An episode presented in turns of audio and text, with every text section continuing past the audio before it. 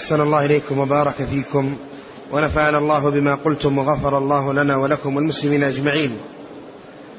هذا السائل يقول هل الأعمال القلبية كالتوكل والخشية وغيرهما تعرفها الملائكة وتكتبها وكيف ذلك؟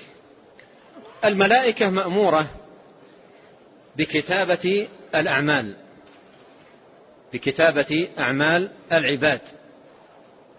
والملائكة تكتب كل عمل يقوم به العبد. والله سبحانه وتعالى جعل من الملائكة كتبة للأعمال. قال ما يلفظ من قول إلا لديه رقيب عتيد. إلا لديه رقيب عتيد. فالملائكة موكولة بكتابة أعمال العباد وكل ما عمله العبد من أعمال صالحة أو أعمال سيئة يكتب عليه ويجده يوم القيامة في كتاب لا يغادر صغيرة ولا كبيرة إلا أحصاها. نعم. بارك الله فيكم. هذا السائل يقول لو أن أحدا سألني ما هو مذهبك فبماذا أجيب؟ أجب باتباعك لسنة النبي عليه الصلاة والسلام. والمذاهب المشهورة إذا نشأ العبد عليها في بلده وتفقه على الفقه المالكي أو الشافعي أو نحو ذلك من آه، آه، الفقه الذي هو فقه علماء الإسلام أهل السنة. إذا نشأ على ذلك وتفقه على ذلك في بلده لا حرج عليه. لكن الحرج كل الحرج إذا علم أن هدي النبي صلى الله عليه وسلم مخالف لهذا المذهب. فهنا إن تعصب وقع في الإشكال. إذا, إذا تعصب وقع في الإشكال. ولهذا الإمام مالك رحمه الله يقول كل يؤخذ من قوله ويترك. كل يؤخذ من قوله ويترك. إلا صاحب هذا القبر يعني الرسول صلى الله عليه وسلم. والإمام أبو حنيفة رحمه الله تعالى يقول لا يحل لأحد أن يأخذ بقولنا ما لم يعلم دليلنا عليه. الإمام الشافعي رحمه الله تعالى يقول إذا صح الحديث فهو مذهبي. يعني إذا ثبت الحديث عن النبي عليه الصلاة والسلام فهو مذهبي.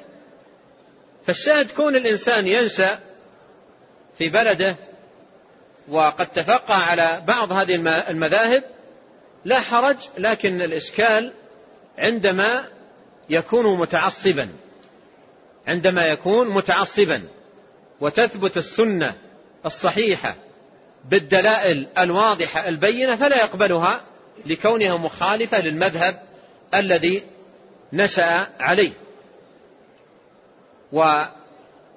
والإمام أحمد رحمه الله قال في مثل هذا المقام عجبت لمن عرف الإسناد وصحته. يذهبون إلى قول فلان وفلان. والله تبارك وتعالى يقول فليحذر الذين يخالفون عن أمره أن تصيبهم فتنة أو يصيبهم عذاب أليم. أتدري ما الفتنة؟ الفتنة الشرك.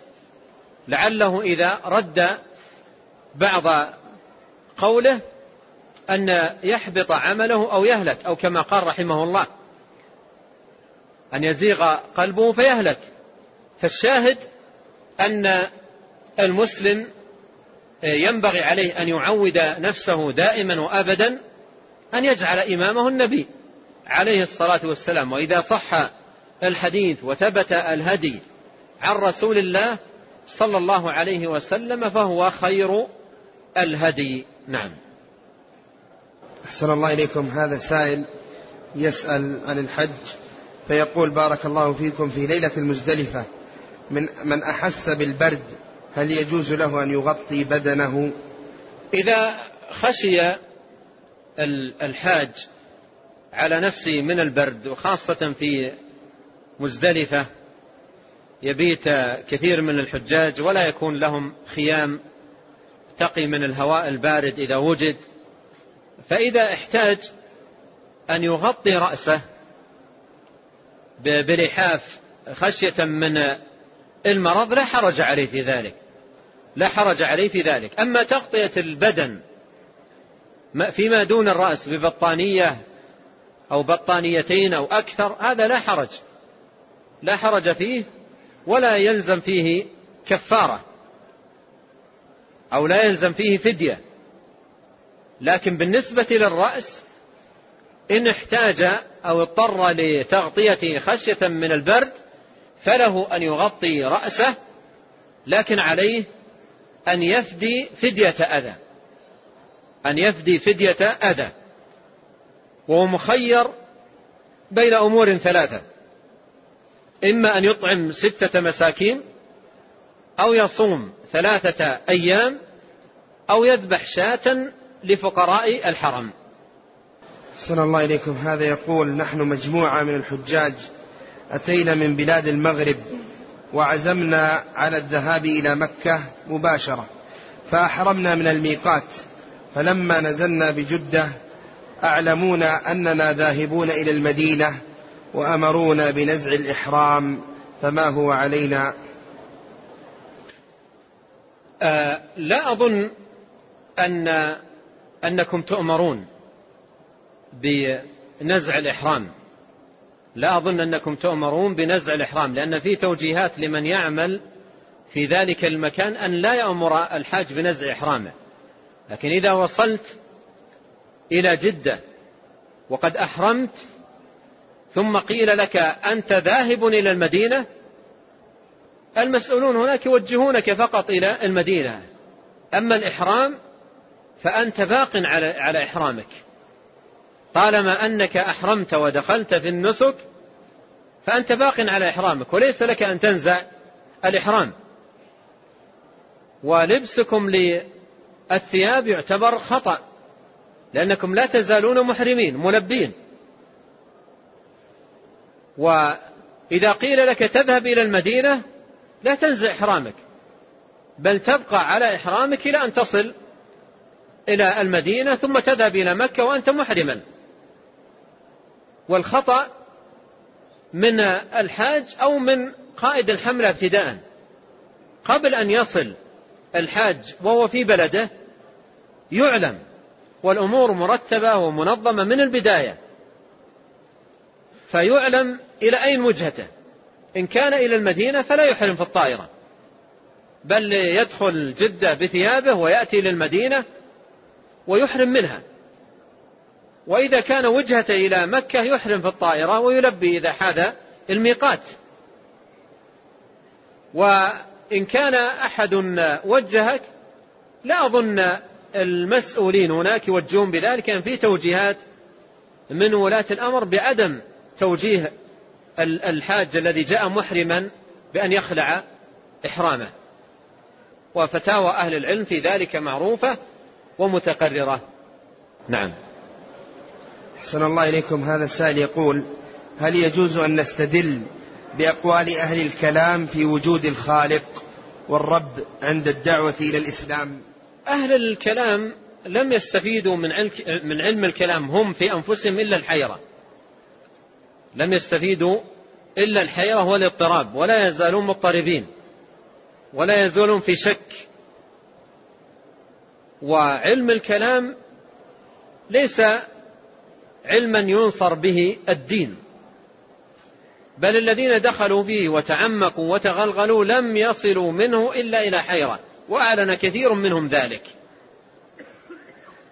ودين الله سبحانه وتعالى ينصر بالحجج النقلية وبالحجج العقلية. والحجج العقلية مؤصلة في القرآن وفي السنة. أم خلقوا من غير شيء أم هم الخالقون؟ أم خلقوا السماوات والأرض بل لا يوقنون؟ أفلا ينظرون إلى السماء؟ أفلا ينظرون إلى الإبل كيف خلقت وإلى السماء كيف رفعت وإلى الجبال كيف نصبت وإلى الأرض كيف سطحت؟ فهي مقررة ومبينة. أما علم الكلام لم يصل أهله والداخلون فيه والمتغلغلون في أعماقه إلا إلى الشك والحيرة. وقد أعلن عدد منهم ذلك. وصرحوا بالعبارة الصريحة أن الوصول إلى الحق وإلى اليقينيات من خلال علم الكلام الطريق إلى الحق وإلى اليقينيات من خلال علم الكلام مسدود. هكذا قالوا. أساطين في علم الكلام قرروا هذه الحقيقة. نعم. أحسن الله إليكم. بالنسبة للذين جاءوا من المغرب ونزعوا إحرامهم ماذا عليهم الآن أن يفعلوا؟ عليهم أنهم يعودوا للإحرام لأنهم لا يزالون محرمين. لا يزالون محرمين ولبسهم للثياب هذا غلط. فالأصل أن يعودوا إلى الإحرام لأنه لا يزال محرم. والذي وجههم إلى نزع الإحرام وجههم توجيها خاطئا غير صائب. نعم. أحسن الله إليكم. هذا السائل يقول هل يجوز أن أدعو لنفسي بأن أقول اللهم زدني حياة طويلا؟ جاء في آه، الدعاء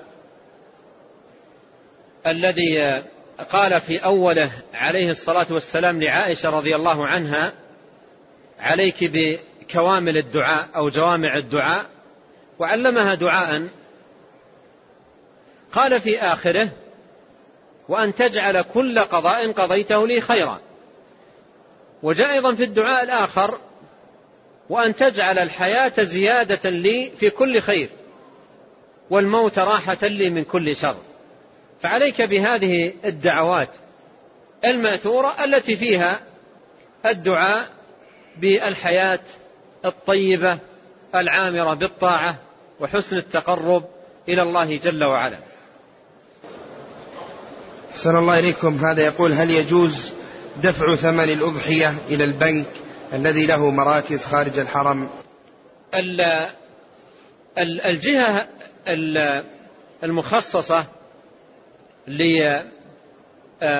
للنيابة عن الحاج في ذبح الهدي لك أن توكلهم.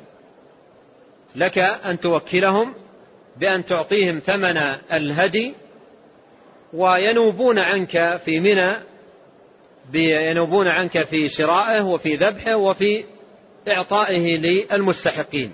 نعم. سن الله إليكم. هذا يقول هل يجوز للحاج أن يأتي بعمرة لأبيه أو أمه بعد إكمال الحج وكيف ذلك؟ هذه السفرة تجعلها لنفسك معتمرا وحاجا.